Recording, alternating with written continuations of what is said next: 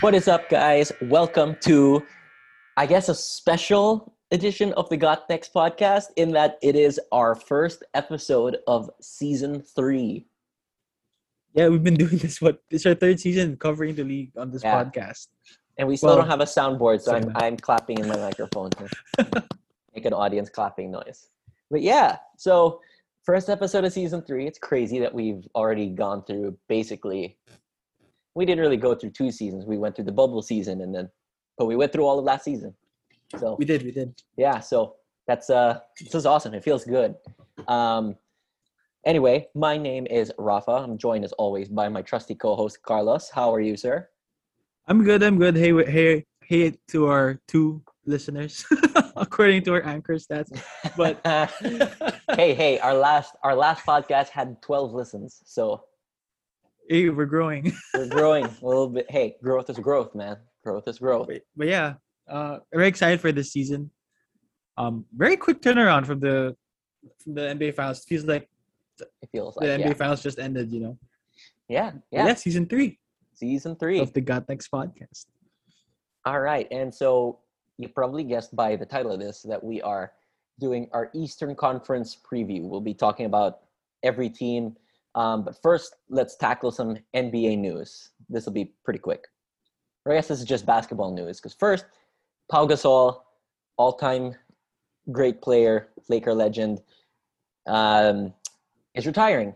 Or, well, has retired Yes. already. So, um, congratulations to Pau Gasol on a very successful 19 year NBA career and, geez, like 20 something year professional career. Because, I mean, Yeah. he just had the one year in Barcelona and he was probably a pro two years before he got the NBA. And he was still playing. he was playing in this last Olympics.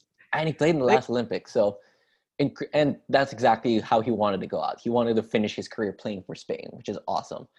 And you know, I was listening to um can't remember what podcast it was.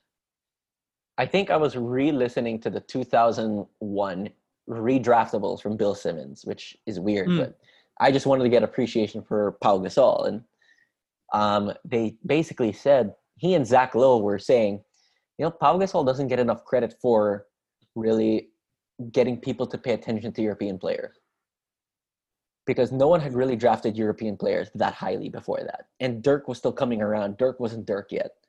Pau Gasol was rookie of the year. People, I think Pau Gasol get, should get a little more credit for being like, okay, these Europeans aren't like soft. They can be They never good, mentioned it. tough. it's really it's only Dirk that it, it gets Yeah. the credits to Dirk basically. Yeah, and at this point, rightfully so. But um, Yeah. Pau Gasol was no slouch either, and I think it's it's tough for Pau because he doesn't get recognized for his versatility because he came in the same era as Tim Duncan, Kevin Garnett, Dirk Nowitzki, guys who have really taken what the transition from the old conception of the big man can only be in the post, can only do this, to what it is today is no, you can be skilled, you can dribble the ball, you can pass, you can do all this stuff. So Yeah. Pau Gasol should be in that conversation too, to a little to a lesser extent than those guys, but he still deserves to be because he's a very good player. Yep. I mean, we wouldn't have won those two two championships and late the Lakers wouldn't have won in 09 and 10 without no him. No question. Um, and I am currently working on a piece. Um. I, it'll probably be pretty delayed because I've got a lot of life stuff going on. But um, yes. the title of it is uh, Shaq and Kobe were better individually, but Pau and Kobe were better together. I and- can see where you're going with it, but my instinct is still to say no. Of course, of course. I mean, well, what I mean is, of course, like Shaq and Kobe is one of the greatest one-two punches ever. Um, I my my point is that Kobe and Pau work better together. There is a more synergistic relationship between Kobe and Pau than there was with Shaq and, and Kobe. And the numbers yeah. actually aren't all that off. Um, and I'm mostly like I'm not really comparing the two. It's really just about how Kobe and Pau used to work together. Shaq never, Kobe never leaned on Shaq the way he would lean on on Pau, and I think that's saying Mm. something. Shaq definitely than Kobe though. um, r- relative offensive rating when they're both on the floor. Shakobi from 2001 to 2002 was 9.2, and Kobe and Pau was 7.2. So it's not that far off. It's not like this monumental difference. And here's the kicker: the net rating, so including defense overall, Shakobi and Kobe Pau, the same, 9.99. It's exactly the same.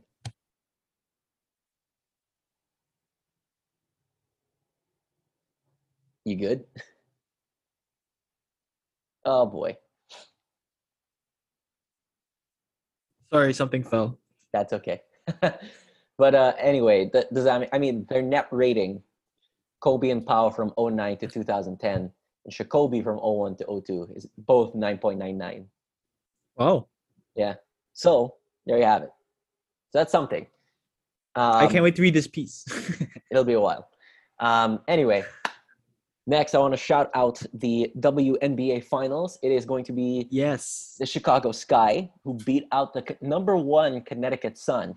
Connecticut Sun had an all-time WNBA defense, um, but Chicago was just better.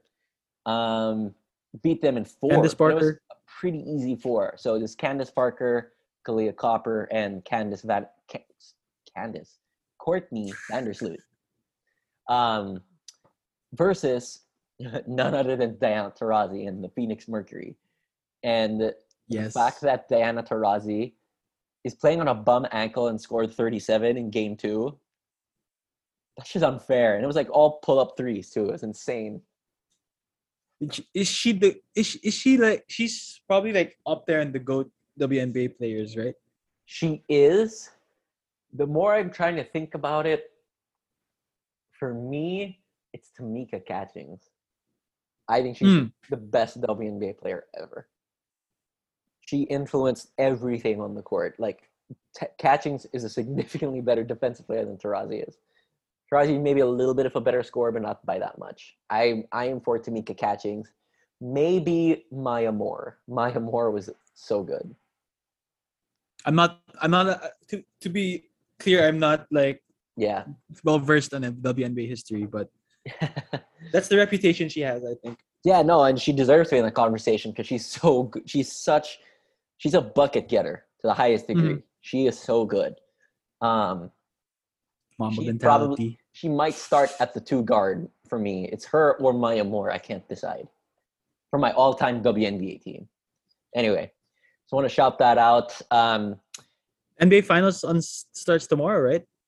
It does. It does. And it is so f- with the Phoenix Mercury beating the Las Vegas Aces um, in a very close five game series. And after it, I haven't watched the highlights just yet, but I saw last year's MVP, A'ja Wilson, collapse on the ground after losing. She was so upset. So I'm expecting a GOAT season from A'ja Wilson in 2022. So Another MVP. another MVP. So we'll see. I, I'll try to watch some more WNBA. Um, but yeah, let's uh, let's get into our uh, Eastern Conference preview.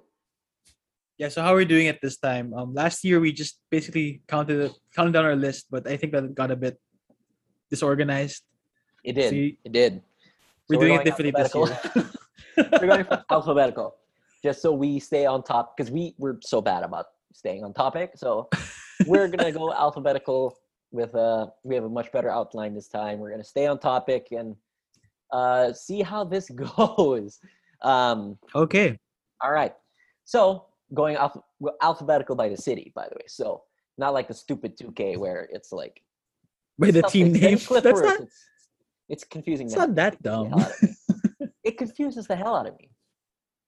Anyway, Okay. sorry that my my mini 2K rant. Um, we're starting off with the Atlanta Hawks, who made a freaking surprise run at the conference finals last year, and yeah.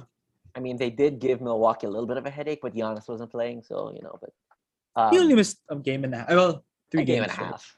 But I mean, the fact that the Hawks actually beat the Sixers, we'll get to later. yeah, that one. Oh. That one.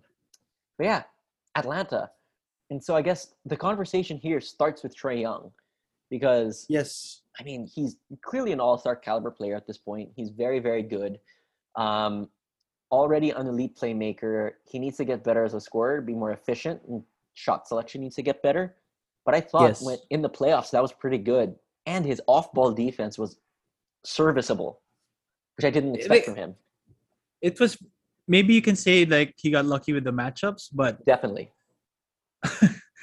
but yeah, he like everyone was saying he'd be exposed in the, in the playoffs, and last year he wasn't. Wasn't now. Surprisingly, Yeah, I mean, if you think about who they played, they played New York Knicks, Tom Thibodeau, very rigid, not exploiting mismatches. Then they played Doc Rivers versus Philadelphia Sixers, even though they have Ben Simmons at their yeah. point guard. And I mean, yeah, like, talk even about Ben Simmons. I know, but like, think about the other guys on that roster. I mean, they probably they put Trae Young Danny Green, but they use Danny Green in, in a lot of screening sets anyway to get him a pick and Yeah. pop. And so I don't understand why you don't try to attack Trae Young with Ben Simmons. You didn't do that enough. It happened a couple times, but yeah. And then they play the Bucks, who were not totally healthy, so they had a little bit of a lucky run. But Yeah. after after watching them play, though, I am I am a firm believer, but I need to see what improvements Trae Young has because Yeah. And this is going to be a common theme with a couple of teams. You can't surprise the league more than once. So he's going to have to improve. Um, I think the scoring efficiency will be the thing, especially now that he can't quite foul bait as he foul Oh, yeah. as he used to. yeah. Sidebar on that. What do you think of that rule? I think that. Oh, it's What do you think of the rule? Yeah, preseason already we saw some non calls on. So I was like, oh, thank God. Steve Nash the will be happy, Steve Nash will be happy. but then he'll be unhappy because he has James Harden in his team. Yeah, so that's another one. now, the way James Harden does it, going to the rim is a little different. He will be fine. I think I don't know about Trae Young. Um, His free throw rate definitely should go down, but I still think he's crafty enough that he'll figure it out. yeah, I'll figure He's a good enough basketball player. Like he doesn't. He just does it because he's so good. He, he's good at drawing the fouls. Right. But it's not. He doesn't. It's not something that he needs to rely on. He didn't rely on it just to get free throws, but I feel like he can still find a way to score. Maybe it, that could become an issue though if he does. Yeah, If he can't draw as many fouls. Uh, it could be. his- It could be. I think. and Um, he said his efficiency is already iffy as it is, right? yeah, yeah, it's not the best. And you know, if he um, if he gets better shot selection, like stop pulling from three super deep, like multiple times a game. Like once or twice is Yeah. fine for you, but the deep pull up three is early in the shot clock with 17 seconds is not always appropriate. And Yeah. just try to try to whittle that down a little bit and have a, a little bit better selectivity of your shots. So Mm. um, I think if he does that, his efficiency will be fine. Continue to make strides on defense, but the Hawks are a young team, and just as important as Trae's development is the development of their multiple young wings, namely Kevin Yeah. DeAndre Hunter, and Cam Reddish. And in fact, they also just drafted Jalen Johnson. So those four Yep. guys who are like two, three, fours, those types, tho- those guys are going to need to show out because that one of the reasons the Hawks did so is their wing depth. I mean, they they have Bogdanovich off the bench too. Yeah. This they the if these guys can develop into really really really good players, not necessarily all stars but good players, the Hawks become very very dangerous in my opinion. And they they were good last year, right? Um, They were. especially Hoy- Hoyter, I think played well in the playoffs. So did Bogey when, especially when Trae when Trae went down on that game. I think Yeah. uh, with his ankle, but yeah, uh, I think one thing that I I didn't take into account when we were predicting last year's playoffs was the fact that they were twenty seven and eleven with Nate Yeah. McMillan, and I think that will just continue into this season. Um, they don't they didn't have a lot of roster turnover. They just kind of kept the same the same roster plus the Yeah. draft drafting Jalen Johnson. Right, they extended Josh Collins, so honestly, I just expect them to continue on their trajectory. Uh, especially considering like the Celtics didn't get it didn't get better. The Knicks might might regress. Yeah. Um, I have them like I have them pretty do, doing better than last year, basically. Because especially since they didn't do well to start the season. Yeah, yeah. So I yeah, with a full season of Nate McMillan and hopefully I'm optimistic about the development. So I think they're gonna be a solid playoff team fighting for a home court spot. I Hmm. have them I have them fifth, but I could see them going as high as even third. Oh, you, we're, we're giving our rankings now. Okay. Oh yeah, sorry. I thought I thought that's where you were going with that, but Oh, yeah, Uh, sure, sure. yeah. Uh, yeah. that is where that's where I'm going with it. I think that's where I see Atlanta. I have them fifth, but I could see them as high as third. I have them at fourth. That's fair. I can yeah, I have them at fourth. Like, I can see them draw. I can see like a few of the teams below them going up over them as well, but Mhm. fourth right now. Yeah. I'm not sure if they, like, they could go. They they could go third as well. Yeah, agree on that one. They could, they could, if if if Yeah. all things turn out well. So that's like their best case, worst case. It's it really like things are contingent on how they develop and how Nate McMillan continues to implement his system and how that works. So there's Yep. so there's some question marks. But speaking of question marks, let's go to Boston. Yeah, I, I kind of name dropped them here.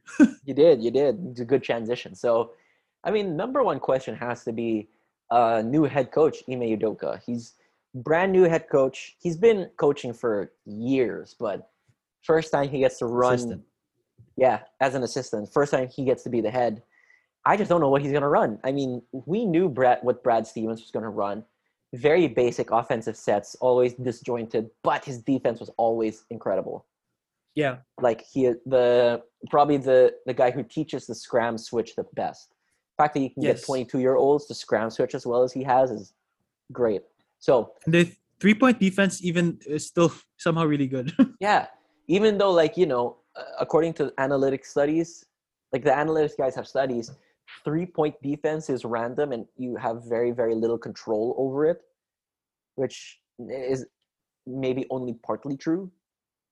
But um, I don't know. I mean, th- there have to be themes considering Boston's always good at it.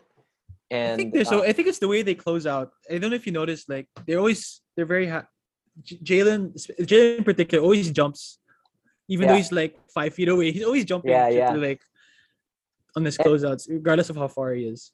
and you know, it, it really helps that they have really good wing defenders in Tatum, Brown, and particularly Marcus Smart. Yes. I mean, it, it does not get better than that.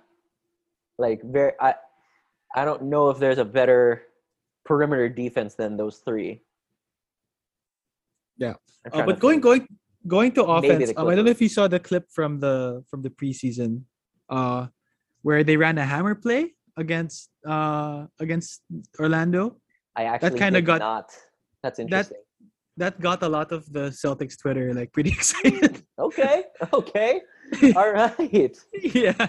I like Jalen that. got a wide open three in the corner. yeah yeah so we'll see i mean that that sounds great if i think they they did need to change the coaches for for an offensive upgrade because i think their defense is always fantastic and i hope that a lot of the principles that brad stevens implemented even if the system may not be the same um, will be the principles will still be there so that Yep. tatum continues to be a really good defender marcus smart continues to make all nba first teams and hopefully some other guys take some steps. But let's let's start talking about that, I guess. Unless you have anything else on Ime Udoka. It's just a big No, question. no, that, that, that's just one thing I saw uh, from Twitter, like the Celtics Twitter. That was that Yeah. that kind of blew up for a sec. They're really Sure. excited. about So, what do you think is Jayson Tatum's next step? for me, I, for me, I think it's still further improving his playmaking. I mean, Yeah. that's kind of it's kind of what were what was happening last season, where this st- offense is very stagnant, and he was doing a lot of just isos. I feel Yeah. so. I think playmaking would would. I think we were we already noted before that he's made he's made steps there, but I think continuing to improve it in that in that section Right. of his game would help. Uh, Yeah, for sure. I think even even Jalen, just if we're talking about playmaking, because the team is Yeah, really Jalen kind of too. lacking playmakers. There are a lot of finishers. I feel in this in this roster. I agree. I agree. Um, so yeah, that's where I think they, that, that that could help. I th- yeah, but specifically for Tatum, that's what I I would say. Um, I would agree. I would agree. Um, Yeah. Do you have any other things about Tatum's game you think he should improve? Uh, maybe get into the basket a bit more, but I feel like we say that every year. yeah, yeah. I think because at this point, like he's he's a he's more of a shot creator than a, a slasher. Because Yeah. if we're really expecting him to be, you know, SGA getting to the rim, I don't know how realistic that is. Um, I would like him to get to the rim a little more, um, because his rim finishing numbers for some reason just spiked last year. And when I did my top 13 profiles, the 13th spot was between him and Kyrie. The thing that was holding me up was okay, is this rim finishing real? Like you don't just go from what he was last year to what he was or well, the into 2020 to what he was in 2021. Yeah. I was trying to watch a tape, trying to figure out whether it was real, and so I felt like maybe he got a little bit of a boost because of Daniel Theis doing the Daniel Theis screen or the Gortat screen in the paint. But he wasn't there though last year. For most of the year, he was, Right. He got and they were still doing like, it without him. Yeah, I'm yeah. just using Daniel Theis as an example. Right, right. Yeah, yeah, yeah. like was it real and you know i i think it i think it was but it needs to be confirmed i just i just wasn't sure and so i agree i think this next step should be playmaking first but if his rim finishing wasn't real i want him to continue to make strides there i think a similar thing with jalen brown too but i also want him to improve his off-ball defense it's not the Yeah. best um I think if he becomes a little bit better of a help defender, that would be great. Uh, Mhm. But yeah, play playmaking. He's made some strides as a shot creator, which I love. I think he's a he's a really good player. Jalen Brown is probably my favorite player in the league right now. Um, I co-signed that. yeah, yeah, him and Klay Thompson are my guys. But um, I hope he did. He did, by the way, just tested positive for coronavirus. So I did Uh, see that. Yeah. recovery. Yeah, which Hopefully he is make it. vaccinated. It it can still Yeah. happen, but hopefully he'll be he'll be okay. Yeah. Um, Yeah, I told you. I messaged you the other day, right? Uh, in the in the preseason game, he he hit a pull up three off a screen, ooh, and was, yeah, it's exciting. yeah. He was kind of able to do that uh, last year, so I, I Yeah. he makes strides there. Um, I also want him to work on his mid range pulley because, like that, the thing with I I just read a great article on 538 how, how the pull up three, even though it's becoming more popularized, really doesn't Mhm. increase your odds to win, like uh, almost like it doesn't at all. Oh. And I'm sure they're not taking into account guys like Steph Curry and Damian Lillard. They would for sure. Yeah, yeah. But beyond them, it's like, okay, well, I guess the pull up three doesn't matter. Might as well take pull up twos. I think having both will give you a variety. So if you can pull up from three, that just lets you attack the basket Yeah. with more space. But anyway, I thought it was interesting. I think him improving his pull up game, continuing to pull, improve it, would be good. Yeah. Let's talk about some of the young players because they're huge um, in this. Robert Williams probably most important because they really haven't had a center Robert in a while with yeah. his vertical pop. Like they don't have never had a a vertical spacer. He got the bag this summer, and Yeah, I think he he, deserves it. I think so too. I mean, he's been grinding in Boston for a couple of years now, and hopefully, he's got some passing chops. If they can use him as a high post hub and then a rim roller, that would be huge. Him and Horford. I mean, either of them will provide that hub at, at Yeah. center, Yeah, which is great.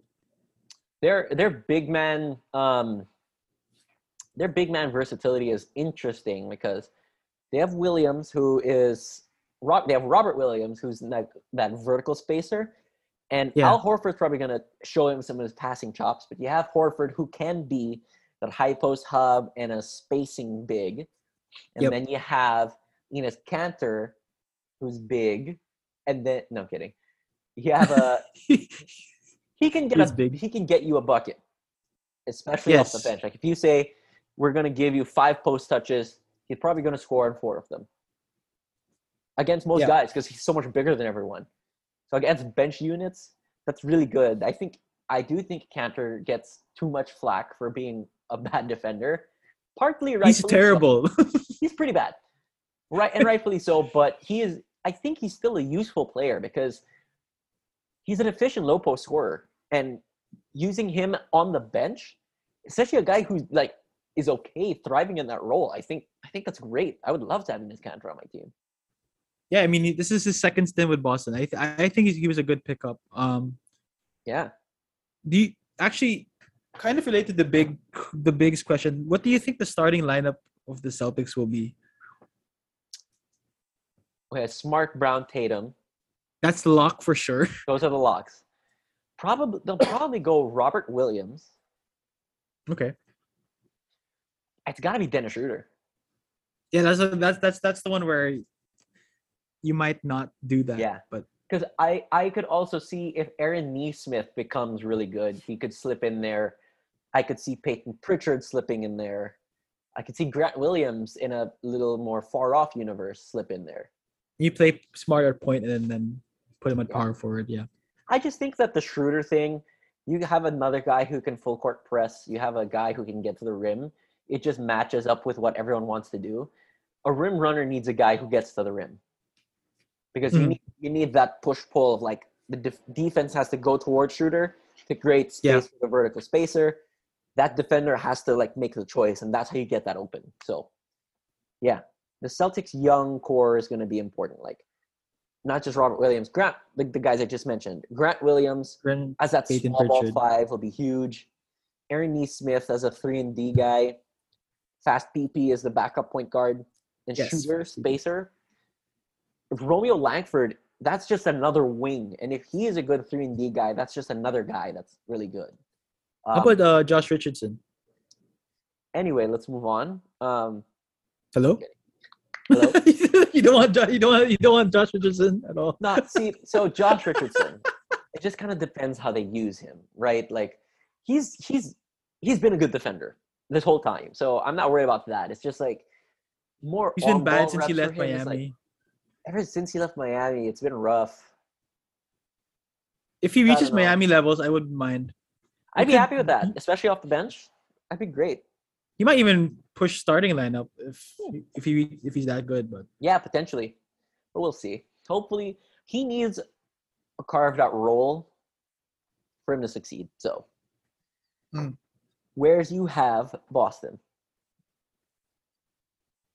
I have them at six. Okay. I'm, I'm, I'm a bit I, I've- I I think there's a Celtics bias coming in here. Um, although I Yeah. did I I did listen to a Zach Lowe podcast where he had him he had him as high as third I think. So Yeah, yeah. I don't think I'm overrating him that much. No, no, no, no. I actually I have them fifth. okay. I also could see them going as high as 3rd Mhm. Um, it just depends. There's so many question marks, especially with the coach, and especially with some of their guys on the roster. So it's hard to Yeah. say, but I think I have another prediction for them, and I think Jayson Tatum will be a top ten player this season. Does he break? Yeah, I think he should if it, given his previous year trajectory. Yeah, if his in playmaking and his defense continue to improve, um, if the Celtics get really good, and especially with Kawhi out, that's the big caveat. Kawhi's out for the year. The guy he Yeah. would surpass is Damian Lillard Mhm. for me on my ranking. So that's. Do you think Jalen- Paul George too, technically, Mm. And especially with Ooh. Kyrie potentially only playing like less than half the season. Yeah. that's like this is Tatum's time to get at that tenth spot. So, um, all right, let's uh, move on here. Brooklyn. Speaking of Kyrie, Yeah, speaking of Kyrie, so here's the thing: how many games is he actually going to play? This is actually a really big deal.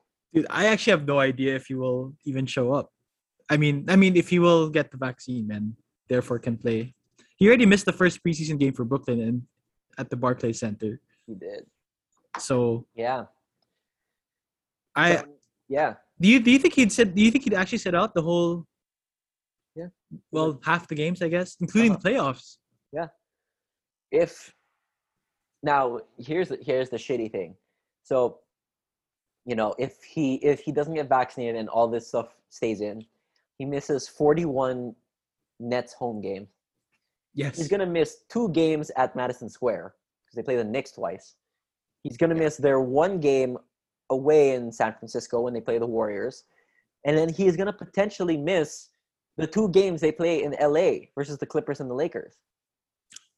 This LA, I didn't know LA They also might. has a similar. They might. I, I'm not exactly sure on it. I was trying to read up on it last night. It seems like it's not going to be that strict, but I'm I, you know, if they If become it- strict, then he potentially loses that. So if Right. the Nets play the Lakers in the finals, he's what? He's just not going to play. He's just not going to play. He's gonna get vaxxed during the Eastern Conference Finals. Yeah. Oh my god. the Nets go 3-0. Oh, Kyrie just got vaccinated. Um, he still wouldn't be permitted to play, I don't think, because he wouldn't be fully vaccinated. But anyway. So yeah, it's like Kyrie is already really high on my list of least valuable players. If he doesn't get vaxxed, yeah. Yeah, because it's like you know, I I want to try to be sympathetic to if you're genuinely afraid of it. You know, black people do have a certain, they have a history of being afraid of medicine because they they have a history of getting experimented on against their will, and I understand. Yeah. But this isn't that. Many of your fellow black teammates have been vaccinated and are fine. Yeah. At, and you can't say it's because of your faith because there's nothing in the Muslim faith that says you cannot do that. In fact, Kareem Abdul-Jabbar, He's the biggest advocate for it. yeah, and he said, "No, I get it. There's nothing Yeah. in our religion that says you can't get it. In fact, it is more religious to get it." So you know, I'm trying to be sympathetic, but at the same time, at this point, he keeps liking conspiracy theories online. Oh god, so that just like- article was. Oh, yeah. yeah. So it's just like That- if that's the reason, I I've lost all potential sympathy for you. I don't know what his situation is, but man, get just get vaccinated. You're gonna be fine. yeah. I mean, like th- there was a whole during the media week, right? We had that whole sh- shenanigans with him, with I- Jonathan Isaac, with uh, Andrew Wiggins. And that was Yeah. all they were talking about. Um, it's just. I understand. I understand what you're saying. I just hope that these guys just eventually get eventually know, get it. seriously. Now Wiggins is vaccinated now, so Yes, yes. there you go. Um, so I mean, that's the number one thing you have to talk about is Kyrie. How much you gonna play? But do you think that the Nets are still title contenders minus Kyrie? Yes. Say you remove Kyrie from the equation, don't add anything. They are. Yes. right? yeah, I mean, I- I was looking at this roster, right, and shit, It's, it's stacked. stacked. It's stacked, dude. It's stacked without Kyrie. And so, you know, and it's not like KD and Harden can't just like take the ball over minus Kyrie. It's like, oh shit, that's like one less guy. Okay, we'll have the ball more and it's great. Yeah, But they become more beatable. I think that's the thing. I mean, it, it just makes yeah. If one of them gets injured again, like what happened last year, then much more beatable.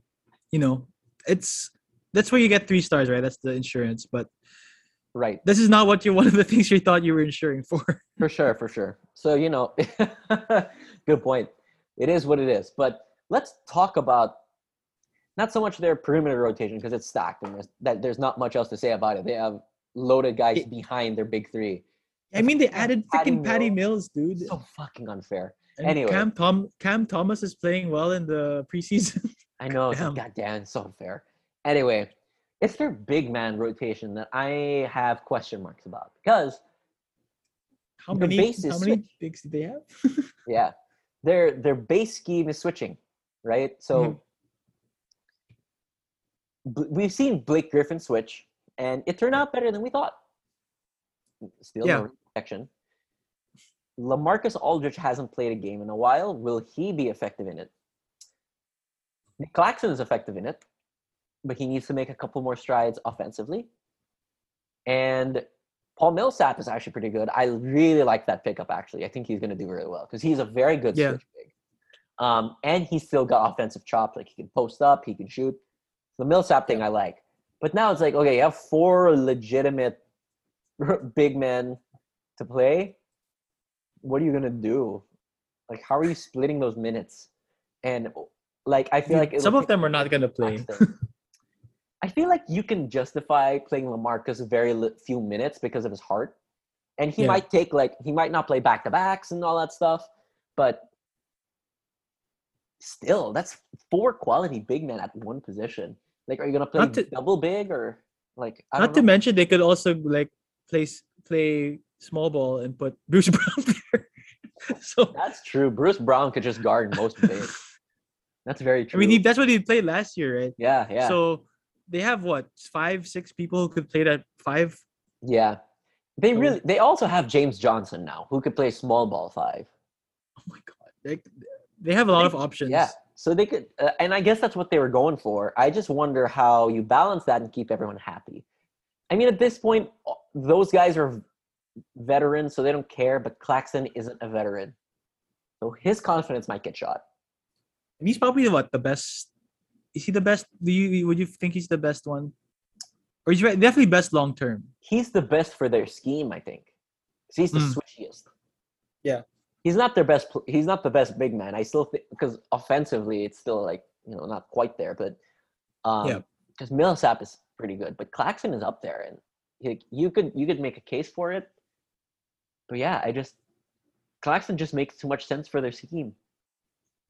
So And do you think he's the odd man out in this? no, I don't think so. I think he's gonna get a set number of minutes because he's earned it. But I feel like he should get more than 20 minutes a game. He's probably not going to close. like Do you think he'll? 26. Yeah, I don't know.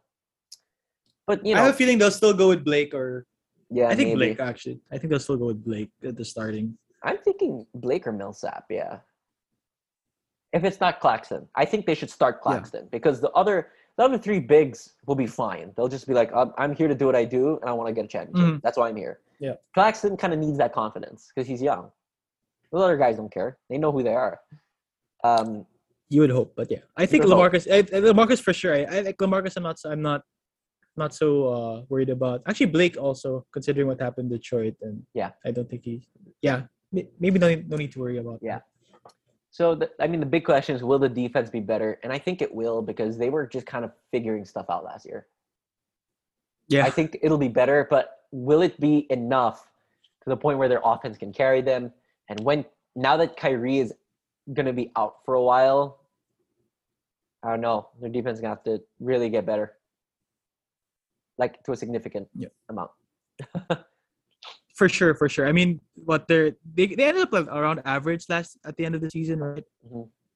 And in the in the playoffs, they they did they did well enough to get to Game Seven of the semifinals. Although Giannis eventually figured it out.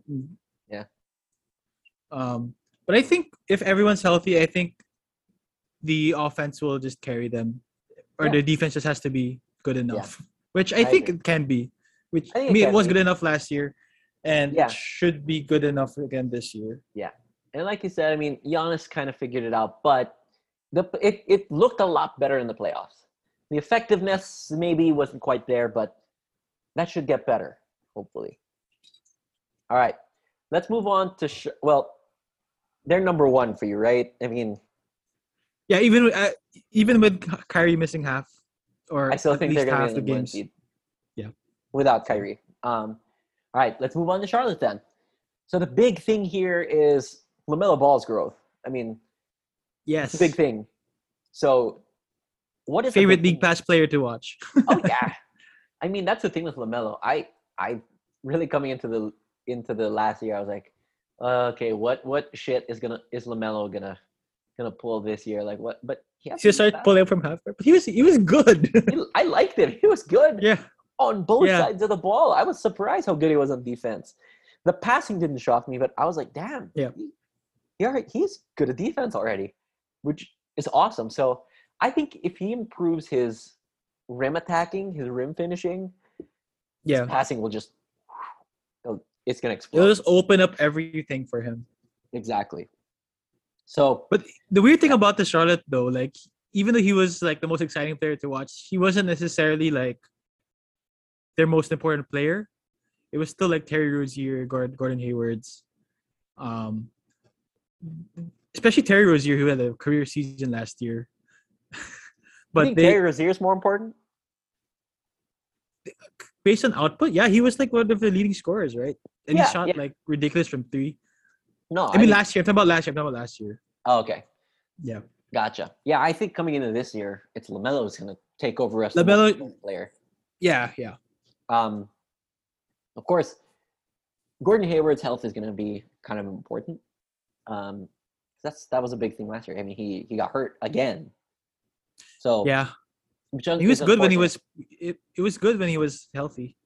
I, he warranted All Star consideration for me. I mean, I didn't think Hmm. he was an All Star, but I cons- I considered him, and I thought he was a solid sub All Star last year. Um, so yeah, hopefully, I'm praying for a, a healthy season from Gordon Hayward. You know, is that he's just had such bad luck. I, I feel for a guy like that. So frustrating. He's worked his way to what he was. I mean, frankly, he wasn't drafted very high for because no one thought he was going to be very good. Look where he's at now. He's very good. so He was. Yeah, I'm sure. I'm sure. Yeah, he's he's good. He's really good. he is good. Um, do you think Mason Plumlee and Kelly Oubre do anything for this ro- for this roster? Those are the two new additions. They lost Malik Monk and who's the other guy? Cody Devonte'. Graham. And Yeah, Cody they Zeller. lost Devonte' Graham, but they lost from a big man standpoint. Cody Zeller was really good. They they they missed out on him. Yeah, they replaced him with Mason Plumlee. Yeah. And I like Mason Plumlee. Like he's a he's a good passer and a good defender, but Cody Zeller's defense was a little better. Mm. Um I can see why they did it because they want PJ to play at the five more, but um I don't know. I feel like I feel like Charlotte is more or less going to be the same unless Lamelo takes the step a step forward. Yeah, they came what tenth last year, right? Yeah, 10th. yep. They were the tenth seed and they lost to Indiana in the play-ins pretty badly, actually. Yeah, that was a disappointing game. I thought they were gonna win. A- And or as, you I know, wanted them to win. Yeah, as you know, as entertaining as they are, they they just have some things to improve on. You know, like let's see, they're they were 22nd in relative offense and they were 18th in relative defense. So they've got a lot of room to grow. But starting with the offense, that's the you know they can get up there with Lamelo Ball's growth, and they also drafted James Bouknight, who could be good. So we'll see where they go. But uh, where do you have Charlotte this year?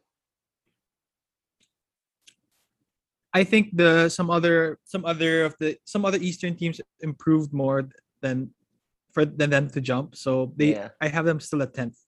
I have them at tenth too, actually. Oh, Yeah. But but but I could see.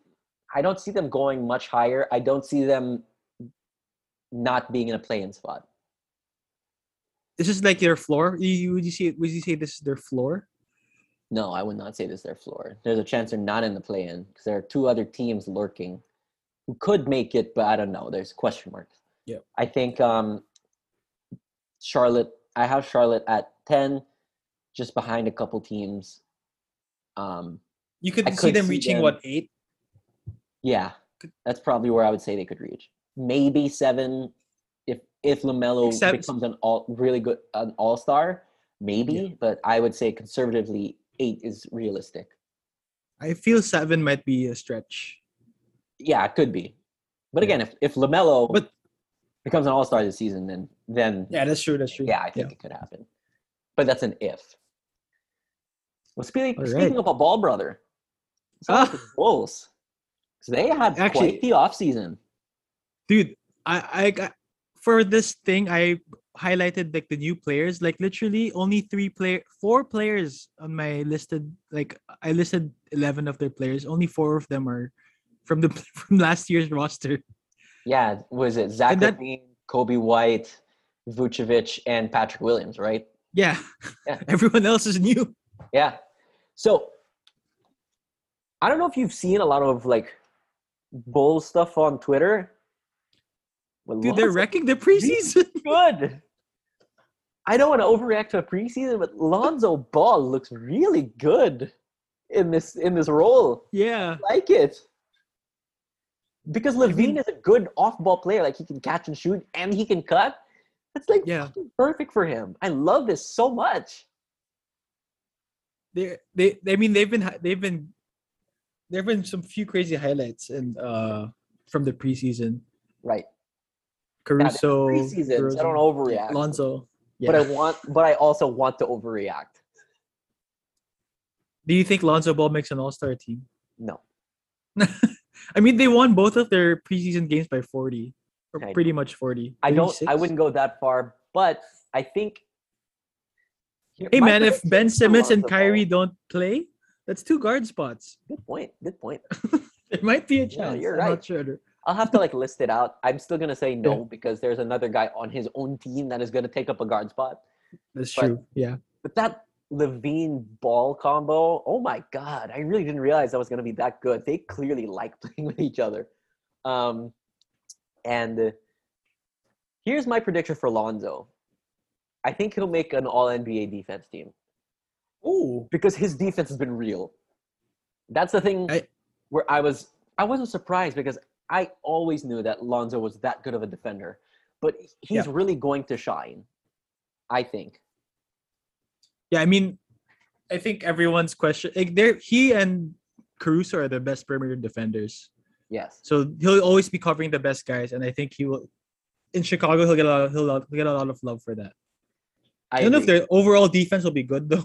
Yeah, that no, could- that I- could I hold them don't back. think it will, but he is going to look good doing it. So I think he will make his first All NBA defensive team this year. But I don't think he'll be an All Star. But uh, you know, I, I also like don't know how good Chicago will be overall because they clearly got worse with Vucevic last year, and it was only like a few games. They still have to get used to it, and they didn't have the pieces that fit qu- quite well. And speaking of, how the fuck are they going to integrate DeRozan? You know what I mean? So, Yeah, and then it, What- it's okay. They have Alex Caruso, dude. Yeah, that's true. Alex Caruso, they are going to be the number one seed. Um, Michael Jordan passing the torch. yeah, anyway. passing the torch. Yeah. No, Alex Caruso passing the torch to Michael Jordan. Oh, sorry. Yeah. They're gonna change the face outside the um, statue in the United Center. yeah, at the Caruso. Um, but you know, I think, I think the Bulls will be better than they were last season, but Yeah. we'll see. I mean, they're they've got some question marks too. The defense is number one. How Patrick Yeah. Williams or whoever they're playing at the four is gonna fit number two. Like what? Like what do you? You know what I mean? Like They, uh, the good thing about their rosters, they just got a lot of athletes. I mean, they do. Patrick Williams, as you said, Zach LaVine, Lonzo, fuck Yeah. everyone on this. Derrick Jones Jr., Stanley Johnson's on the way on like the really end of the bench. Yeah, yeah. They have they have solid guards. Le- Yep. Ball, LaVine, Coby White, Caruso, and Javonte Green. They're good Javonte there, Green, yep. but it's like, you know, it's the rest of that. And I thought for Derrick Jones, that was a pretty good addition because if you think about his role next to Vucevic, Vucevic's more of a, a pop big, so they don't have rim pressure. And that's where Derrick Jones comes in. He provides some rim Hmm. pressure. He's a pretty good finisher, and in that role, I think he'll do good. Um, Yep. But yeah, where do you see where do you see Chicago? I have him. I have them eighth actually. So I do have them making the playoffs. Oh, you play in, so they're playing. Well, play in like Yeah. yeah. sorry, yes, play in. Yeah. I'm pretty similar on them. I have them seven, Okay. but I could I could also see them in the tenth spot for the play-in if their defense is really that horrendous. Yeah. And I might be this might be biased because I because I just watched. I don't really watch preseason that much, but I watch a little bit of Chicago. so I might I be mean, they thinking played- they're better, and I have a I have a couple of scenarios where um, Chicago wouldn't be better than a couple of the teams Mm. behind them, including Charlotte. I could see Charlotte being better than them. Um, Yeah. but we'll see. I think, I just think like a LaVine, Vucevic, and Ball and DeRozan, it's a good enough core that'll take them to maybe a play-in, but potentially contending for just a solid playoff spot. I could see them sixth, but that's probably the highest I could go. Yeah, I don't see them going higher than that. Yeah, I Um, don't think they would be better than Atlanta this season, or even No, Boston. no. Yeah, they're in that. Well, well, yeah, they're they're in that play-in group for me. Me too. Um, okay. I think these next two are going to be pretty quick. Um, let's talk about Cleveland. They're too young to make Uh, a splash. Yeah, I mean, they they have like a whole bunch of power forwards again for some reason. So they're collecting centers and they're collecting power forwards. So, I don't know what they're doing. so this is their this is their big man rotation. Jarrett Allen, Evan Mobley, Lauri Markkanen, Kevin Love, Dean Wade, and they Dean have Wade? Taco and they have Taco Fall. So it's like what? Oh my god, Taco Fall. So I'm just like, okay, so what what what are you trying to do here? And you know, in the meantime, Evan Mobley and their young core development should be the priority. And Ev- Mobley isn't quite ready to be a center, but he also wouldn't really thrive as a four. He needs to bulk up and get bigger and Yeah. as as because he can get bullied right now. But I so I understand it. But playing next to Jarrett Allen, his offense is not going to shine. So, So Evan what- Mobley might actually look like a bust, but I don't think he will be. He's like the. I guess you're saying he's what a five on offense but a four on defense kind of thing because of how he's built. But ideally he'd be a five. Long term, he'll be a five, but he needs to develop. It's similar to Anthony Davis. So this is kind of the this is where my analogy for it. So in 2011, I think Damian Lillard was the rookie of the year. Yeah. But Anthony Davis is the better player now. Because Right. big men take a little more time to develop. Like Damian Lillard had the ball in his hands all the time, and Davis did not. It's gonna be Yeah. a similar thing with Mobley and Cunningham and Jalen Green. Those two are gonna contend because they're gonna have the ball all the time. Mobley is not gonna contend for rookie of the year because he won't have the ball. But long term, there is a, a really, really, really obvious pathway to Mobley being the best player in this draft. Hmm. And what's funny, before Yeah. we move on, is the GM survey. I don't know if you looked at it. Yeah. I didn't Most, you didn't see it. I didn't see it, I didn't see it. Most GMs said Evan Mobley was going to be the best player in like five or ten years or something. Oh wow. And it was like, okay, so why didn't you pick him number one? if you really believe Well, that, why like one third? That's ten teams. I Well, clearly, clearly, then the, the part of the part of the people who didn't vote for him was uh, the Detroit GM. clearly.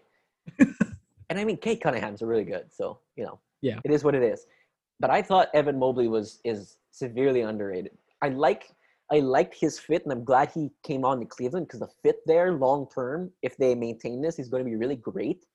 But it's going to be rough for the first two seasons for Mobley, and the Cavs are just need to going to suck. you just need to get rid of like the veteran big men so he'll take his minutes, like the loves. I don't know what they're doing with La- with Larry Markkanen, to be honest. Me too. I don't. I don't know. I I- yeah. anyway, do you, I don't even know where to rank Cleveland. I have uh their ceiling is 13. yeah.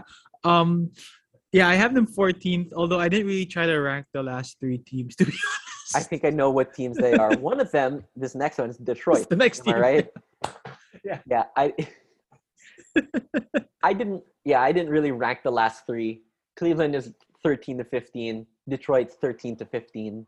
Yep. Probably going to tank to get another high pick and go after Chet Holmgren or something, but um but let's talk about Detroit a little bit because they ha- I actually like their core. I've been watching a lot of Cade Cunningham this season because he looks Okay. like he's going to be a stud. They have a solid young core. Saddiq Bey made an All NBA first team rookie last year. Yeah. Rightfully so. He's already a solid man defender and a good three point shooter. That bodes very well for his long term trajectory as a player. Isaiah Stewart made a second team, and he is like in the mold of Ben Wallace. Like short, hmm. he's six eight, and he's gonna may have some defensive deficiencies, but if he can develop his off ball defense, he's already a decent shooter. Like he can shoot the three Yep. a little bit. I think he shot like forty percent on like one and a half attempts. I could be wrong, and he has some rim rolling. So I like him, and he's a, he's a bulldog. He works hard. Then they have Killian Hayes. They got they got a nice young core. We'll see how they develop. I mean, yeah, I think that's they, they, those four players are the ones they, they build around. And I Yes. think this is just the year for them to, you know, figure it out. Uh, learn from Jerami Grant, I guess. Oh, how Kelly. Olynyk. Get Jerami Grant. Oh, dude, they also have like Houston Rockets All Star Kelly Olynyk. So Kelly Olynyk, yes. Yeah, him and Cade are the new players from what I from what I recognize from last year. But yeah, yeah, I have them 15th. But to be honest, they could flip flop with Cleveland. yeah. Um, although I had Cleveland a bit higher just because Garland and Sexton are a bit are That's fair. more mature. They're like what three or four years right into the league. So Yeah, that's fair. Think And Darius Garland looks like he's gonna be good. So Yeah. I guess we didn't talk enough about him. And Collin Sexton. we didn't talk about Sexton either. Sexland. Um, Yeah, Co- Collin Sexton. Is the Brooklyn Nets father, apparently. So uh, I don't have a much view on this, but I want to check if you do. Um, better future backcourt: Killian Hayes and Cade Cunningham, or Sexland? ooh, that's tough. But I might go the Cade, Killian Hayes, because of Cade. Cade might be just that good. Yeah. Okay. And All right, let's uh let's move, move on. on. to uh the state where I currently live, unfortunately, Indiana. Unfortunately, are you guys trying to watch some games this year? yeah, I will. I will actually. I you know, I just when the Celtics come to town, I'm gonna watch I'm gonna watch some good teams. Just, you know, we'll see. Brooklyn. But yeah, Brooklyn maybe, but let's see. They didn't really make much of a splash in terms uh, like they, they Their added- splash was with Rick Carlisle, It was yes. No, I mean, in all seriousness, yeah. Rick Carlisle. He's one really of the I mean, he's one of the best coaches in the league, right? So He is. So, you know, they're what's his nuts from last year. That was a really bad situation. And so, Levert. no, not Levert, the coach last year. Oh right, yeah, yeah, yeah. Um, That was not a good situation. Nate Nor- Bjorkgren, like Nate- yeah. it looked good at first, and I was really optimistic, and then it just went to shit really fast. And so this Sabonis Miles Turner thing is weird because it seems like the Pacers are just better off with one of them. Like one of look, one of them on the court is better than both of them on the court last year. But Carlisle has managed this in Dallas. He's been able to play Porzingis and Boban. It wasn't pretty, but I would think Sabonis and Turner are better than KP and Boban. it worked in um against the Clippers the playoffs for for a Yeah. while. So I, So, I'm Should be able to figure something out. I'm more optimistic because he runs more three man sets where you can use Turner as a shooter and Sabonis as the roller. You can mm-hmm. short roll with Sabonis because he's a good passer too. So I think I'm optimistic about where that could go. But we'll see. And and the other factor is Ma- Malcolm Brogdon's health. He just like perpetually hurt. Yeah. I I mean he's their best player and if him being injured is not good. I mean I think you also have to mention TJ I, I saw this in an art in the preview article I was reading. TJ Warren and both is coming back from a foot injury. So is Caris. Caris Levert true. Caris Levert came into uh pre into training camp with a stress fracture in his back. Don't, I don't have much details on that, but that's what I read. Oh, that's that's that's rough. So that's Yeah, so- probably what's called a spondylolysis. That's probably what Hmm. that is. It, it's similar to like any stress fracture on your leg. It's just from from overuse, and he probably has like a, a little bit of a weak core, and that's just one of those overuse injuries from him being a basketball player for so long. Um, and not having to he had to take like half a year off i mean not half a year a few few months off because of his cancer surgery Yeah. So Yeah. you know, I mean, hopefully he that doesn't become a, a huge issue for him. But I think he'll, you know, T.J. Warren actually technically count that as a huge addition for them. It's more offense, because then their starting lineup is Brogdon, Levert, T.J. Warren, Sabonis, Sabonis Miles Turner. Turner. They have Yeah. the short range god T.J. McConnell. yes Um, they added uh, celtics and warriors fans favorite brad Wanamaker. Brad Wanamaker. and then Justin Holiday is a good sh- three-point shooter, so they're Mm. they're solid. I think I'm optimistic about Indiana because of their coach. So, how high would you have Indiana? i'm i'm a bit i'm a bit less because more more because i read about those injuries i was thinking they might miss the first the they might miss the, the first few months or weeks of the season so i have them as 12 actually Wow, Um, really? but right there with I guess them and the team I have above them are like gonna fight with Charlotte for the tenth spot That's interesting. I have Indiana at eight. in the play-in. Wow, I have an at eight. Eight. Wow. And they're I could see them.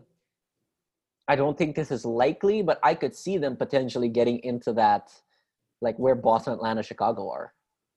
I am really underrating. I, I think for I- me, it's more the, the injuries and it's more the injuries, and Yeah, I feel like these guys above them should be better. Maybe I have a feeling we have, we're gonna disagree on another team then. I, I there are a couple of teams I think we're going to disagree on, but I think that um, I'm giving a lot of optimism to Carlisle.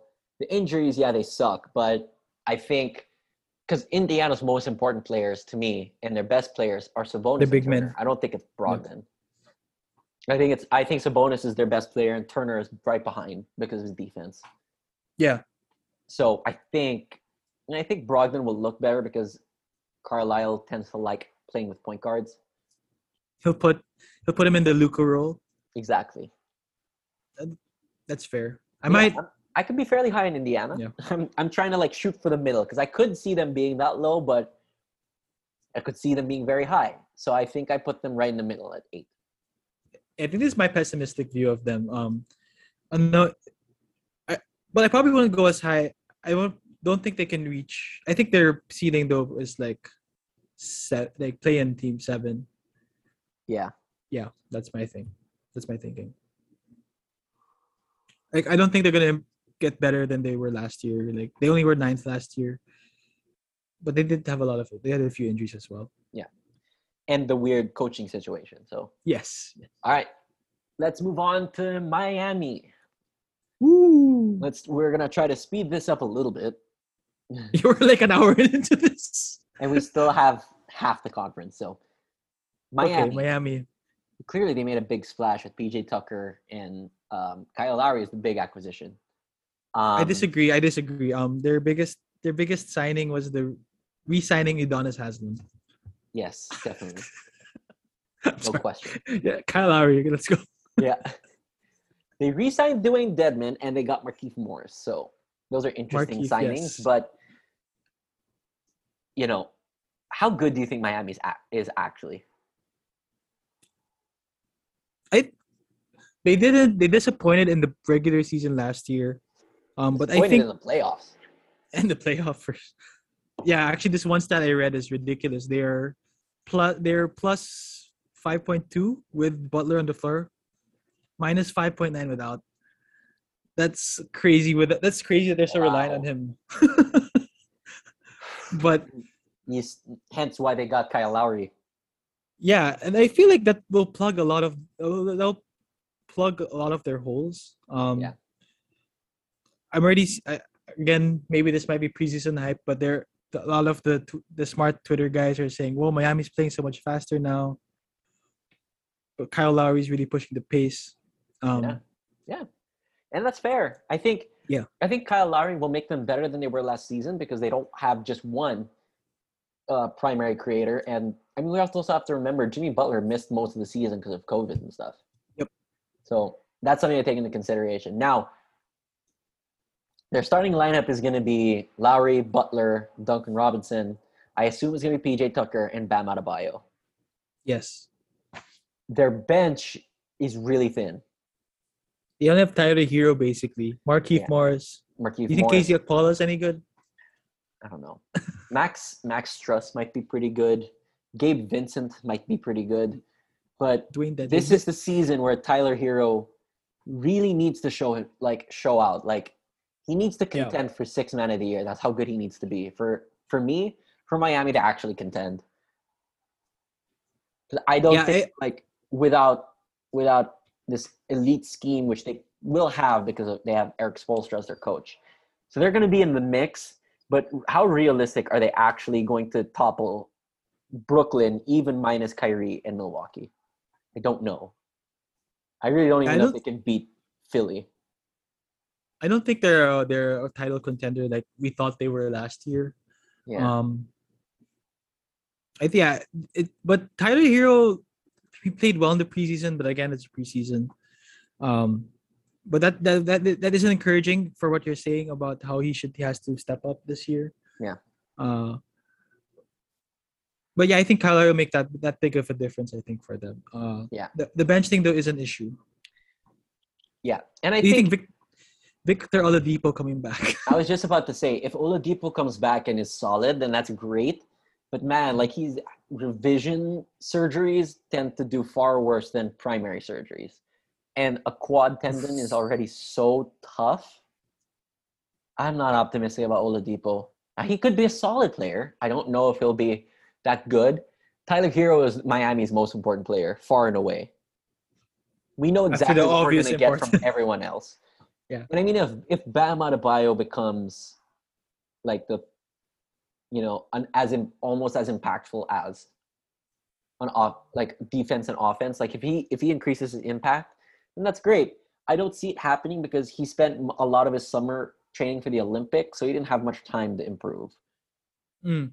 So I don't, I'm not Oh, that's optimistic about. Bam. He might make improvements defensively, but from an offensive standpoint, I'm I'm not optimistic about a massive jump this year. Not yet. I love Bam, but That's that's another place where that they could make up that um the bench where Bam just takes a step and like he, he's he's just that good on when he's on the floor that they can weather when he's off. yeah. Um but yeah, where do you have where do you have Miami finishing? So the thing is, like, I I'm very high on Spo. Um, Pinoy bias for sure. Um, in fact, you know what? This is the first I'll really say Alexis Pinoy agenda. Um, I always try to say like my bias is not an agenda, but this is an agenda. Spo is the best coach in the NBA according to Coach that of the year? GM survey. So, um, but looking at it from a realistic standpoint, I think they're going to be very good, assuming a healthy season. They have a starting lineup that's pretty good, that is tailored to their star, Jimmy Butler, very nicely. They have very smart players. They Yeah. have two primary shot creators, a good passing hub, and Duncan Robinson can create his own shot. If Tyler Herro turns out well, then that's a great six man. I think Miami, I have them fourth, but I could see them Ooh. dropping to sixth. I don't think they'd be anything lower than that because of their coach and because they're just their core is so solid. Okay. I have them fifth. And that's fair. I could see that. Yeah. For sure. It, they didn't where do you have Atlanta? You had you, you have them fifth? I had Atlanta seven, but I could see them. I Oh. even could see Atlanta in like um, my most optimistic view of Atlanta and my one of my worst views of Miami. Atlanta surpassing them. That happened last season. Yeah. But yeah, I have I, I have Miami fifth. I don't think that'll happen this season. But I could see it, and it's I really. The more I talk out loud, I'm like, yeah, it's more realistic. Atlanta really could surpass Miami, but I think Miami's core, especially if Butler's healthy, is just gonna be too good. Personally, Yeah. I still think they if they get to the playoffs healthy, there is still like they, they have a higher playoff potential than Yeah, I don't think they're a true contender, but I think if even if they played Brooklyn, it'll be a, a hard fought. Even if it's like a five game series, it'll be a slugfest. Personally, so it, it anything's better than what had what happened to, to them against the Bucks. no question. Oh man. Well well actually I think speaking of the Bucks, right? I think Yeah. they're next. Mm-hmm. So my number one question is: Can they prove it wasn't a fluke? Yes. Can they? yes. I'm a Bucks believer. I am too. Um, I am. I am a Bucks believer. I think Bud kind of finally figured out like the good balance between like what they're good at and Yep. um, you know, trying to be versatile. I liked what they did actually, um, because they largely stuck to their drop scheme, and now they're kind of the template for a team. Um, teams in the future say, okay, well, if we play drop, this is what we're going to need. We're going to need to supplement it, and we're going to need like the perimeter defense, and we kind of need a secondary rim protector, like Giannis, Yeah. which is tough. But I think they their defensive versatility is very real, and I think they're going to continue that. They're going to. It wasn't pretty last year. It's going to be better this year, I think. Yeah. Do you know, do that's you, my view on it. Do you think they'll miss PJ Tucker because he did unlock a lot of that versatility? I think they will Uh, because they got better with him. I think they're going to Yeah. continue to look for um for that replacement, like that that small ball five that's not Giannis. That Semi guy Ojeleye. who replaced him with Semi Ojeleye. I didn't see that coming. I swear to God, if Semi Ojeleye, He's built the same. He's built the same, I'm not as good. I, I'm going to be pissed. I'm going to be so pissed. if he becomes good. Um, but honestly, I I don't see much because they didn't really like make a huge splash. One underrated thing they did was bring back George Hill, Yes. and oh, they signed Rodney Hood, so they have even They have Rodney offense. Hood. They have Grayson Grayson Allen. Resigned Bobby Portis. That was huge. I like that because Yeah. if Bobby Portis continues to shoot threes the way he does, and he becomes like a like maybe he takes over some of the PJ Tucker role, some of it, not all of it. Hmm. They could be very versatile, very good. Where do you have? Where do you, there's really not much to talk about Milwaukee because we kind of know what they are. Yeah. They're not really so that f- different. So for me, um, I actually toyed with them having them having them first. Uh, because Fair. I was I'm trying to balance it between like they're gonna have like a 2016 Warriors kind of season after finally winning the championship, where they're just on point.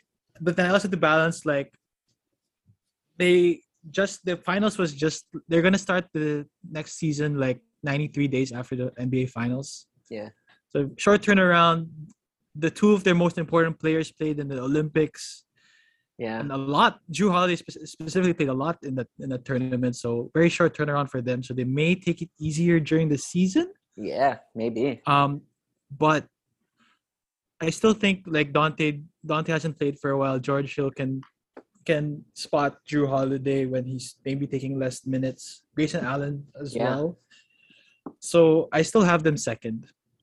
Donte had a had a big tendon rupture actually, so Oh, that's going to be a little rough. I think it's his posterior coming back. tibialis, and I that's not super common, so I don't know much about it. I think, but because if it's a tendon, it's he's, he's going to be out for a while.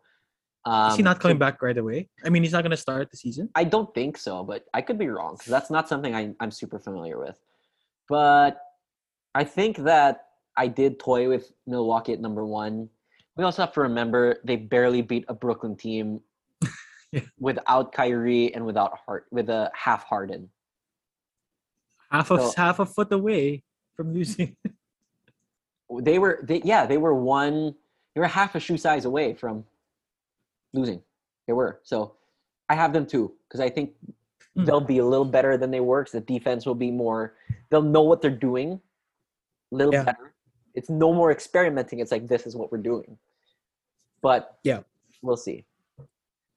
Let's uh let's move on to the other um New York team. Uh, New York Knicks. New York- the the other. Whoa, wait! You did you just did you just refer to the Knicks as the other New York team? Yeah, I did. The. Knicks fans will. I did. I'm not ashamed about it. I don't give a shit. Come at me. You guys you guys screamed, we want Brooklyn. You couldn't even get past Atlanta. You screamed when you were down 2-1 in the playoffs. I don't give a shit. Yeah, they're they are the other. They're the other. I don't care. You can talk to me about history or whatnot. I don't care. Blas- blasphemous. History is history, and I respect it. I respect a lot of the the old Knicks players, but this is that's really just a shot at New York Knicks fans. We want Brooklyn.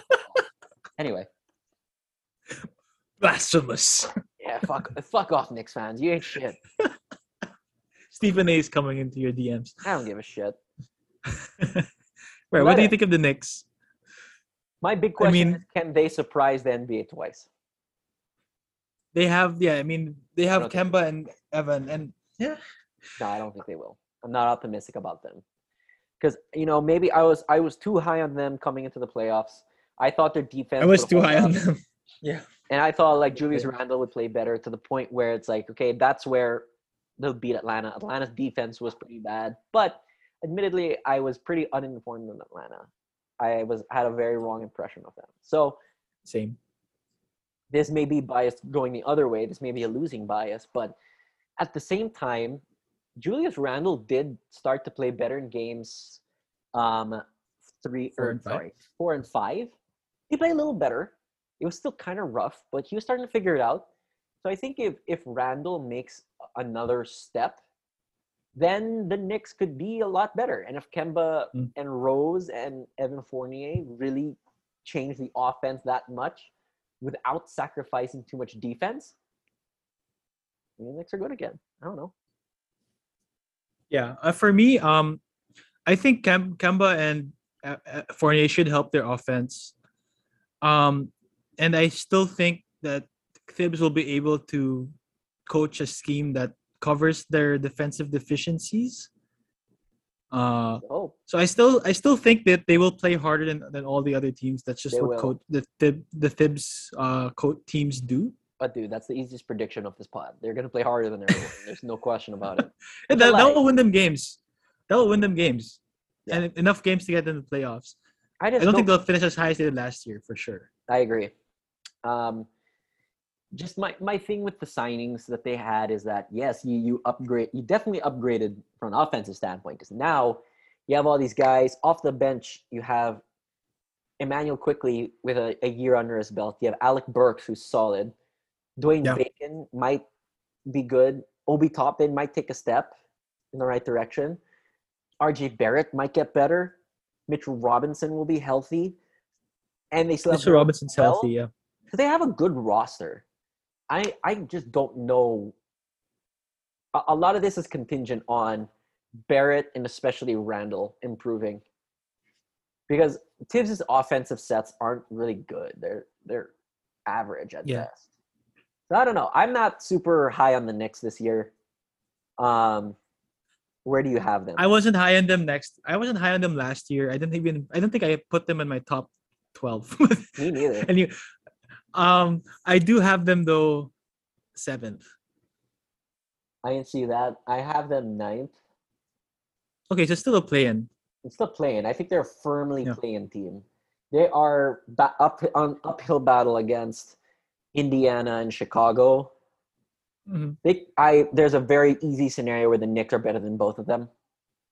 There is also an easy scenario where they're not. So we'll Yeah, see. I, I, I feel like for me this is an optimistic pick. Yeah. Um, it could even be more optimistic if they go if if I put them at sixth, but I can also see them yeah like dropping all the way to ten or nine. Well, here's something that might sway me too. Players who are unvaccinated, are they are they allowed away teams? I mean, are they allowed to play in New York? Because Devin Booker's not vaccinated, Bradley Beal isn't vaccinated. So if they're not I playing they the. Knicks, they I- might win. Are they allowed? I think I think they are allowed to play. Okay.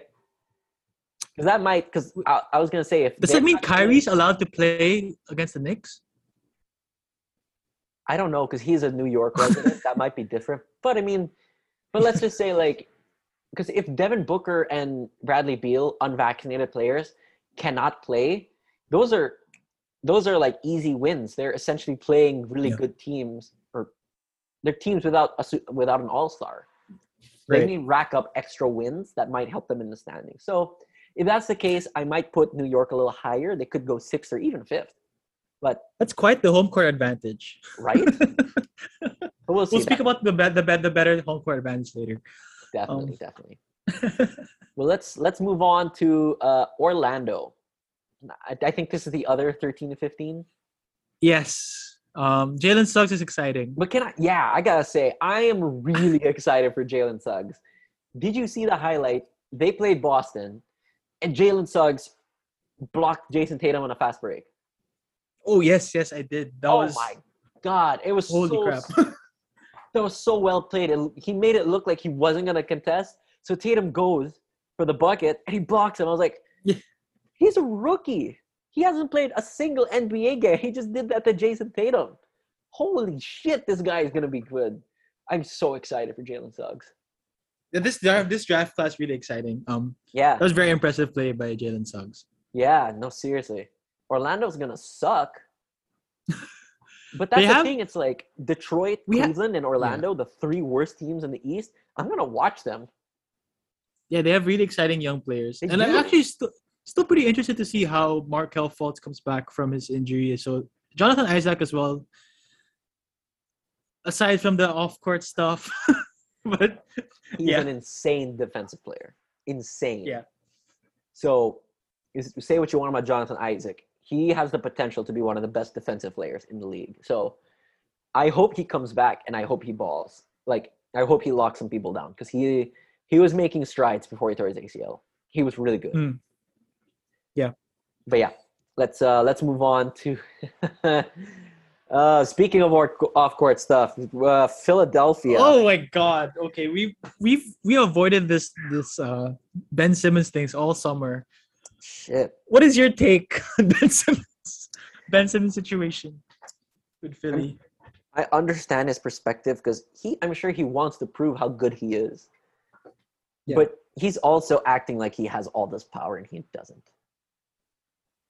If he's willing to Yeah. lose that money, then great. But I think that he needs to do more to really put pressure. Like he needs to do what Jimmy Butler did. He's just gonna show up to camp, destroy everyone, show everyone up, and be like, "See, that's what you fucking lost," and you know, make it uncomfortable. Because right now, if he's just gonna hold out, okay, great, you're being a bitch. That, do you think that ruins like if if would you want him on a team you root for, like say the Celtics, or like I I like the skill set. I'm not sure about the mentality. Like kind of it's kind of a turn off, right? if if we don't give up Jalen or Jayson Tatum, I'd be happy with Simmons on our team. I would. If he's as long as he's playing like the way he should, I guess. There's no way Daryl Morey will accept that. No, but I mean, say, I'm saying like it's my. Do you want that toxic personality? I guess on the team. But Or see, like- I yeah, What if he does the same thing once if he gets unhappy? Oh, Tatum's getting t- too much love, not not enough for me. Then he's just like, fuck it. I don't gonna show up necessarily know if he's a toxic personality. I just think that he's he's just trying to get out of a situation he doesn't want to be in. I mean, to be fair, yeah, Doc Rivers and beat him under the bus last year. Yeah, exactly. So And- like, you know, in yeah. fairness, if I'm Ben Simmons, I'm like, are you fucking kidding me? I'm not playing for you guys anymore. Like I, I they throw him under the bus. So I can understand it from Simmons' point of view. Um Yeah, I guess in this, yeah, for definitely both sides Yeah. have like merit to their. Simmons just has to I think Simmons just has to understand he has no power in the situation because here's the thing, he didn't play well in the playoffs. Like if he's being honest with didn't, yeah. himself, he has to say like, okay, I didn't perform. I didn't play well. So I feel like he should be playing, but I think that he should try to show out. He should be play selfish, really show teams what he was made of. Like everyone cites that 42 point game he had against Utah. He should be gunning for that every night. Really show out, but even if it's to the detriment of his team. Like that's what he needs to do if he really wants people to. Because right now the best offer he's gotten is CJ McCollum, and he's supposed to be better than CJ McCollum. Yeah, But the Sixers won't settle for that, and nor I mean, uh, they, they. they, they tried to get they tried to get like a few picks with that, and Portland said no. Yeah, that's the thing. The Sixers have all the power because what what's Simmons gonna do? Can't get rid of him. He he's under contract for two years. There's no time rush. They could keep him for the rest of the year, and yeah, they're they're wasting a championship potential championship window. But but if you get rid of Simmons for a player and get players back that aren't as good and aren't gonna help you contend, then it's a waste regardless. Yeah. So Wait, Sorry, I lost your audio for like five seconds. No, you're good. You're good. Basically, all, all I was trying to say is that you know, it the championship window argument is not necessarily there because if they don't get if they get rid of Simmons and it's not they don't get anything good back, they waste their championship window anyway. So you, I Yeah. think they should hold out and they should have a high price on him because there's no rush. They have Simmons under contract for two years, I think, or something like that. He just signed four more years. I think think it's four more years. Yes, And that's there's like no rush. 147 No rush to get rid of him. Because there's no risk of getting nothing back. You'll get something if you hold out. Yeah. Um, And Ben Simmons has all to lose. yeah, Ben Simmons has everything to lose. The Sixers really have a little to lose, but not as much. Um, I think too, a lot of this is going to be contingent on how good the Sixers look without him. Hmm. Offensive rating was better with both Embiid and Simmons on the floor. Yes. than it was alone. So that that's something, and that's that's important for people to know. People might assume that it the team will be better without him, but no, I don't. I don't agree with that because Simmons got a, his guys a lot of open threes, and the thing is, like the defensive rating was best with Simmons on the floor than without, and it's I mean, it seems like the he- that's his primary driver is Simmons. It's not Embiid. So you subtract him it, this depends on Matisse Thybulle because Tybal might be able to supplement the defensive side, Yes, and if he can become a shooter, then maybe the offense is better. gets to the point where it's okay, and then it becomes serviceable to the point where it's like, okay, maybe we can get just CJ McCollum and it'll be fine. Maybe Tyrese Maxey takes a step in the right direction. Maybe Shake Milton is Yeah. really good this year. So the Sixers are should be in no rush. They can sacrifice games in October and November if it means they will win games in May. Yeah. Daryl, that's the thing about Daryl. He will play the long the long game. So what, where do you think Philly is going to be? I, I I'm actually a believer that these guys will step up. So Thybulle, Tobias, Maxey, um, Milton, Yeah. Curry even. Curry, yeah. uh, so so I actually have them third. Yeah. And jo- Joel will be pissed. so you know, I he'll play yeah, first. no doubt. I have them third, Oh. and the lowest I could see them is even fourth if Miami is really that good. Yeah. I don't think they will. So yeah, I think Phil- Philly's going to be third. I they're a championship contender asterisk because it depends on what they get for Simmons. Because Do you think he gets traded at all? I think he will at the All Star break. I Mm. think it'll happen. But because if they get nothing and it's just this is their team, I don't see them contending against Mil- Milwaukee or Brooklyn. But yeah, yeah. but if they get something back, and it depends on what they look like without Simmons, there's a chance that they they could be the one or two seed if they get like this amazing package. Like Yeah. they get, somehow land Damian Lillard. Oh my god. Unfortunately, I don't think Portland's gonna.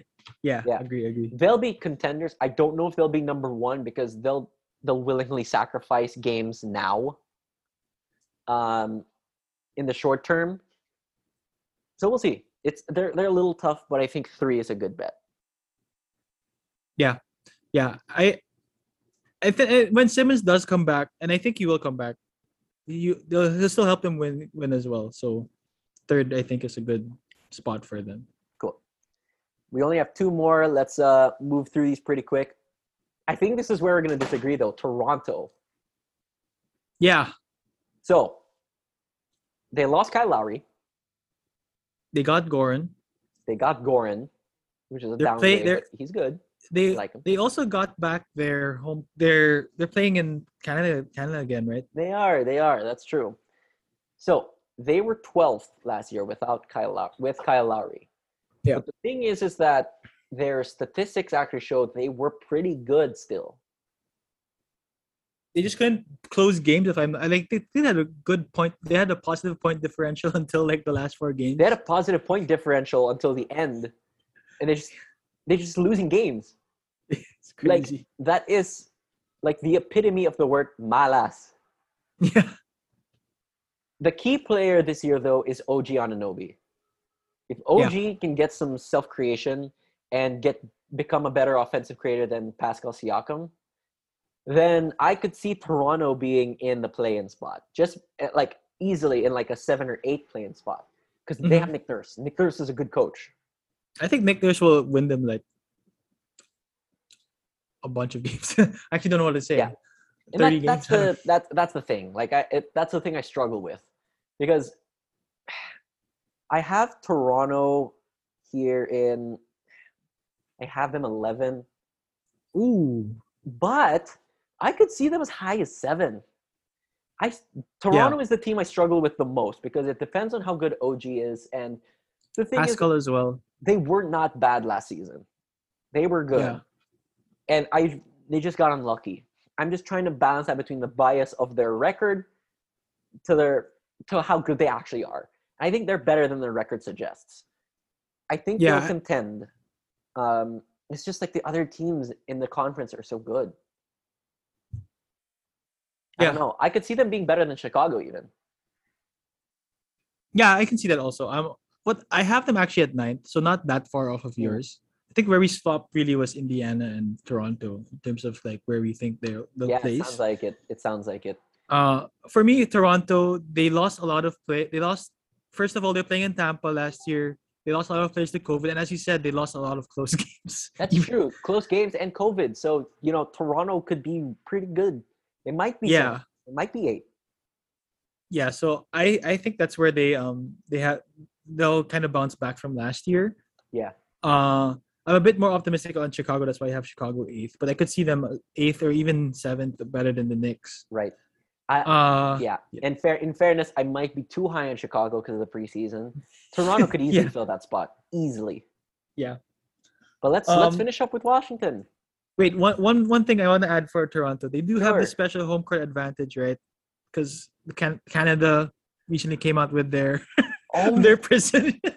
their oh my god, I forgot about that. Yeah, Yeah, you're right. they can throw them into prison if they if they disobey the unvaccinated rules. You're right. That might win them extra. Not that anyone's gonna get arrested, but they're clearly strict about it. They might Yeah. win some games because of that. I may have to rethink this Toronto thing. Imagine if Kyrie gets thrown in jail. Oh my god! I might put Toronto at eight actually now. Now that you say that, From that, because the more I talk out loud about it, it's like clearly Toronto was good last year.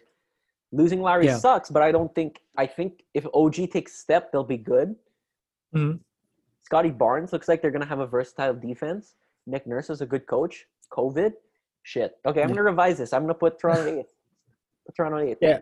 Dragic might get them some someone good as well. He did say he doesn't want to be there. He's more of a slasher, but yeah, he didn't. He doesn't want to be there. So yeah, I'm if they move- trade him, they could get something. yeah, I'm gonna move Toronto to eight. So that's Indiana nine, New York ten. Ah, shit, Hmm. Charlotte eleven. That's rough, but it's possible. Anyway, Yeah, let's finish up with Washington. I don't have much to say because they lost Russell Westbrook and replaced They him have- with Spencer Dinwiddie and Kyle Kuzma. Yep. They have KCP, Montrezl Harrell. They drafted Corey Kispert. I like Corey Kispert. I think he's gonna be a solid player. I think this team's gonna be twelve. Yeah. Sorry, Um. Not, Bradley not. Beal's not enough to sway me. Actually, no, I haven't. I have actually I actually have them like slight above Indiana. Uh, Yeah, really. eleventh. Because Yeah. Washington was eight with Westbrook. They lost Yeah. Westbrook, and They have defense. Dinwiddie. They have Dinwiddie. Like, I don't think Dinwiddie and and Kuzma are gonna be what they're not gonna replace Westbrook's output No, or and even the not not just the raw output but also like the intangible stuff that he does. Yeah. So, we'll see. that's why I have them dropping from eighth, but yeah. So maybe I'm yeah. They have a bunch of guys who could like take a step up and grow. Like if Kuzma ends up being good, great. Yeah. Daniel Gafford, I like. If Avdija is really good, if Dinwiddie ends up being near Hachimura. All-Star like he was, he was sub All Star for a couple of years. I like him a lot. If Rui Hachimura becomes Yep. really solid, they could jump a couple. But I, I don't, I don't know. It depends on. They have a new head coach too, Wes Unseld Jr yep. very awesome. So I've heard good things about him. So in Where's he coached previously? I don't remember to be honest. He was an assistant for a while, but I could see them getting into a play-in spot if all things work out. Not super optimistic though. I don't have them very high. I have them 12. I have them eleventh. So re- really big disagreement only is with Indiana. Yeah. Fair. But uh let's uh before we end this real quick, let's rehash our our rankings. So Okay. from top to bottom for me, Brooklyn, Milwaukee, Philly, Miami, Boston, and Atlanta. Those are the six playoff teams. Playing in is Chicago. I have revised this to Toronto at eight, Indiana, New York, and then Charlotte is just outside who could get in at the Yeah. 11th spot. Washington, not super optimistic. And then the last three, I don't care what order they're in because they're not going anywhere. Cleveland, Detroit, Orlando. They're tanking. They're going to the bottom. They're, They'll be fighting going- for the 15th spot. I'm sure Detroit and Orlando are, try, are going to try to get Chet Holmgren, the number, the potential number one pick next year. I have no idea who he is, so I'm looking forward to finding out. He plays for Gonzaga, or he will. Oh, okay. Uh, for my rankings, I have yeah Brooklyn, Milwaukee, Philadelphia, then Atlanta fourth, Miami fifth, Boston sixth. So those are the six uh playoff teams. Then New York, Chicago, Toronto, and Charlotte playing in seven to ten. Washington, Indiana potentially fighting for the lower end of the play-in spots, and then yeah, the bottom three: Orlando, Cleveland, Detroit. Yep. All right. So uh, next week we'll do the West. Yes. That's gonna be fun. Um, but yeah, go ahead and uh, close us out. Last question, actually, I have for you, Ben, and I'll ask this Sure. as well to the audience. Uh, who do you think are the con- the championship contenders from from this Eastern Conference? The firm ones are Brooklyn and Milwaukee, Yes. with potential for Philly, depending on the Ben Simmons situation. Potentially Miami, because for some reason Miami is good every other year. Yeah. No, but like sometimes they just like are just good. So we'll see. But- But I don't think Those three. Yeah. My Four- solid I ones. Brooklyn, Miami, and then Philadelphia is an asterisk depending on the Ben Simmons situation. Those are my firm Yep. ones. Milwaukee, you mean? Milwaukee's firm. Yeah, you said Miami. Okay. Oh, sorry. yeah, yeah, yeah. Those three. I agree with those three. Yeah. Uh, I might throw in the Hawk. The Hawks are like a Cinderella story if they make it. Yeah, I Um, don't think they'll yeah. actually contend for the title though. Yeah. All right. Um, let it. How about you guys? Let us know who you think uh, are the contenders from the Eastern Conference. Let us know as well where you disagree or agree with our rankings. Um, we'll post a list on our website just as a companion article, just so you guys can refer to it.